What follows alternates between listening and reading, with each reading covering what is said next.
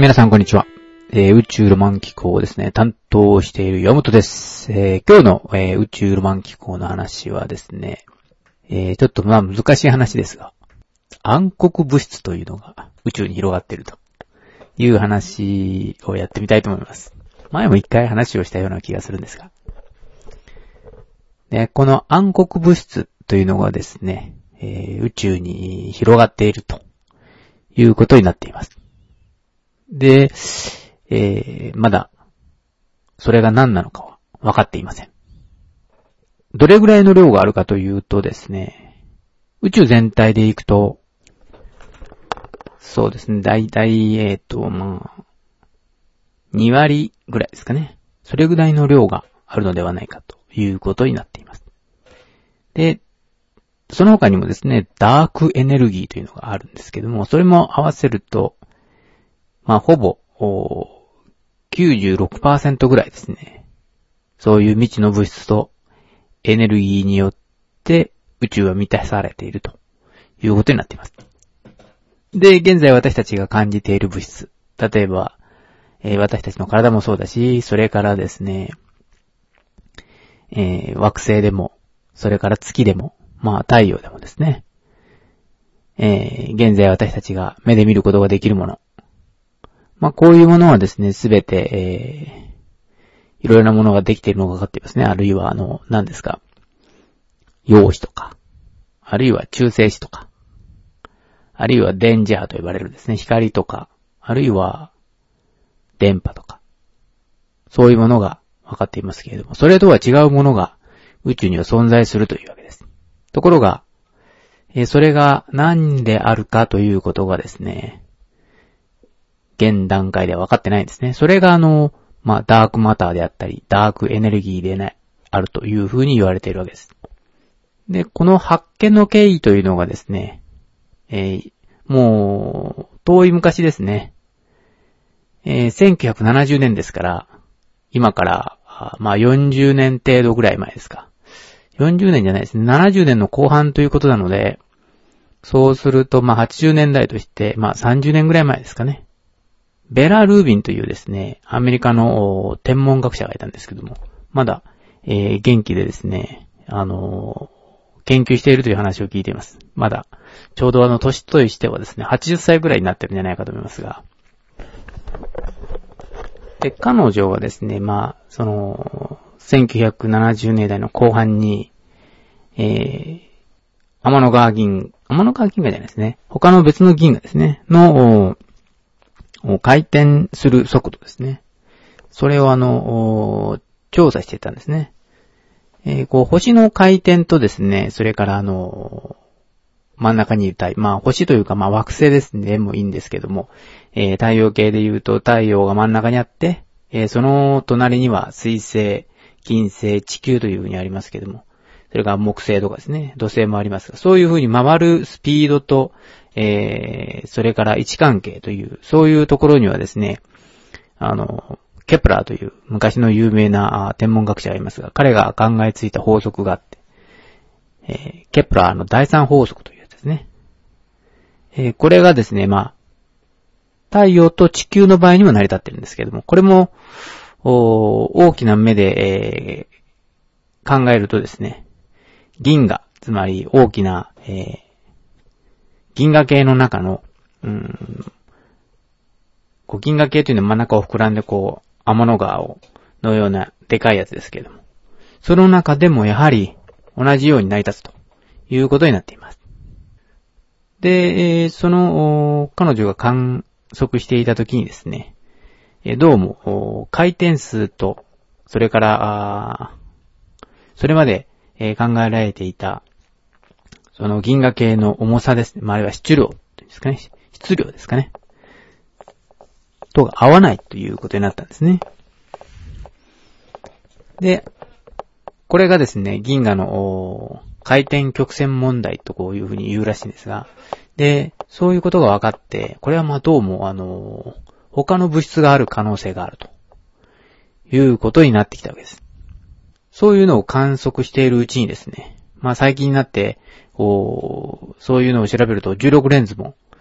16レンズというかまあこう、向こうの後ろ側にある星の、えー、がですね、前のブラックホールなんかでこう質量が変わって変形することを重力レンズというんですが、そういう重力レンズ効果もですね、そういう銀河のところで見られたりしてですね、これはまあ間違いなくダークマターと呼ばれる物質がある。あるいはエネルギーというものがあるのではないかということになってきたんですね。他にもですね、まだあの、まあ、銀河系はいろいろな、あの、私たちのま、太陽系もそうですけれども、中心部には、えー、まあ、太陽があります。で、その周りに水、金、地、火、木、土、天、海明みたいな、こう、惑星があるわけですね。ところが、それは私たちはこの、天の川銀河と呼ばれるですね、大きな銀河の中にいるわけです。えー、ちょうど水の中から、えー、外を見ているようにですね、こう、天の川が見えますが、これはあの、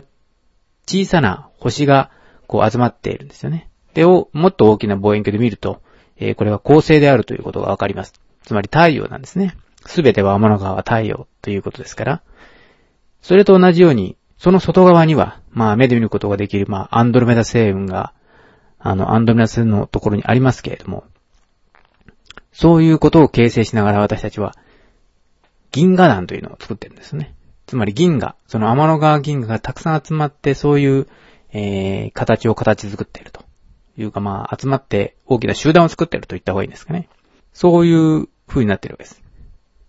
で、それをあの、宇宙の大規模構造という風に言うんですけれども、そういう構造になりながらですね、宇宙は成り立っているわけです。で、そういう構造を作るためには、何かそういう塵とか、あるいはですね、ガスとか、あるいはあの、超新星爆発で、えー、発生したガスとかですね。そういうものをですね、引き寄せる能力というものがなければいけない。あるいは物質がなければならない。それがですね、このダークマターではないか。というふうに言われているわけです。この、まあ、ダークマターというのはですね、まあ、えー、全体のまあ20%ぐらい。えー、そして、えー、7割方があのダークエネルギー。そして残りの現実の私たちの物質、つまり陽子とか中性子とか、それから電子。こういうものがですね、まあ全体の約4%を占めているということになってるんですね。で、その残りのやつはやっぱり、あの、どんな物質なんだろうと。まあ、そういうのがですね、今たくさん研究されています。で、このダークマターというのが分かると、まあ、どんなことになるんだというですか、まあ、あるいは何が分かるんだと。そんなわけのわからないものをですね、調べたって何もならないじゃないかと思う人がいるかもしれませんが、これがわかるとですね、また、えー、こう、新しい科学というか、新しい物理というかですね、で、そのダークマターは、あの非常に重いわけですね。そして、安定的である。そして、あのそういう、あの、プラスとかマイナスとかいうですね、えー、ものを持たない。つまり電荷を持たないということなので、えー、多分、今の予想ではですね、多分新しい、なんかこう、えー、素粒子と呼ばれるですね、小さな、あの、ものではないか、というふうに言われています。で、それはですね、現在のところでは、まあ、電磁波ではないということですから、つまり光とか、あまあ、光はですね、電磁波でないと思っているかもしれませんが、一つの電磁波ですので、光、それから X 線とかですね、まあ、いろいろなものがありますが、それではないということです。で、このダークマターをどうにかこうにかしてですね、えー、地球上の天文学者たちがですね、いろいろ検討していますね。で、今、えー、候補が上がってるの、まあ、いくつか上がってるんですが、有名なのはその、ニュートリ、トラリーノかな？と言われるですね、えー、まあ、素粒子というか、まあ、検討されているっていうのかな？そういう風になってますね。これは、プラスもマイナスも電気を持たないということなので、多分、電子的には中立だということになってますね。そして、あの、ニュートリノと同じように、物質を通り抜ける。つまり、地球も通り抜ける。ということですね。えー、それから、たまにぶつかることがある。これはニュートリノと一緒ですね。紙を噛んでで、あの、えー、ピカッと光った光をですね、観測する、したことがありましたが、あれと一緒ですね。だから多分光るんじゃないか。というふうに言われてますね。で、もう一個は何かというとですね、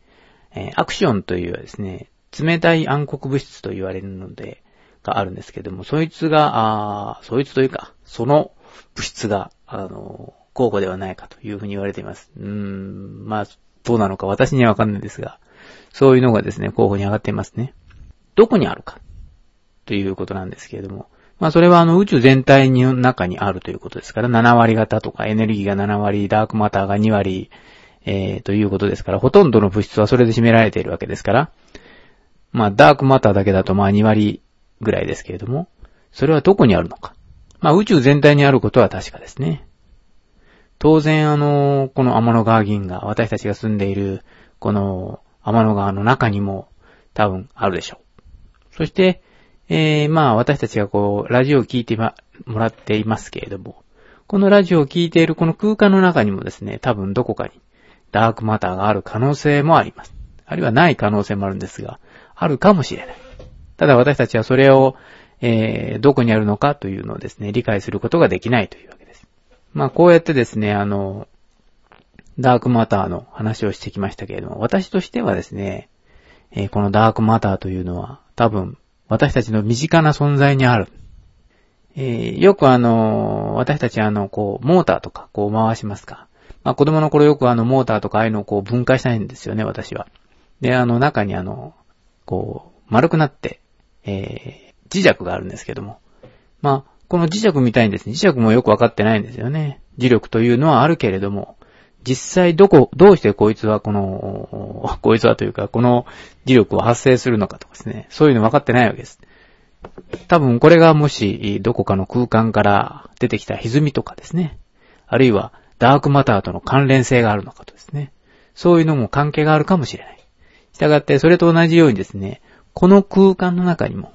多分どこかにダークマターがですね、隠れているのかもしれないわけです。えー、まあ私の能力では当然見つけることはできないんですけれども、多分、まあこれから、まあ100年先、まあ200年先か、あるいはもっと早ければですね、ここ2、30年のうちに、そのダークマターという物質が、えー、実際なんで、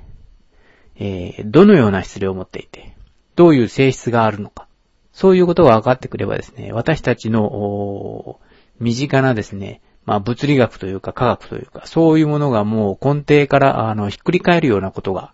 えー、起きてくる可能性があります。当然そういうものがひっくり返ってくると、えー、私たちがあ使っているですね、えー、まあ電化製品ですね。こういうものにはあらゆるですね、物理現象とか、えー、そういうものが利用されていますから、そうするとですね、えー、いろいろなものに、えー、その、ダークマターを、あの、新しい物理学、新しい科学というか、そういうものが利用されてですね、えー、どんどん、あの、私たちの身近になってくるかもしれません。えー、さて、えー、この辺でですね、今日のあの、宇宙ロマン機構の話は終わりです。えー、番組へのですね、ご意見、ご希望はですね、検索サイトで、え、宇宙ロマン機構と入れていただきますと、あの、え、ブログが出てきますので、そこにお問い合わせのボタンがあります。え、最近はですね、ブログを更新しておりませんが、えー、あの、まあ、そろそろあの、更新をしていこうかなというふうに考えております。で、そこにあの、なんか書いていただきますと、私に届くようになっております。えー、ではですね、今日はこの辺で終わりたいと思います。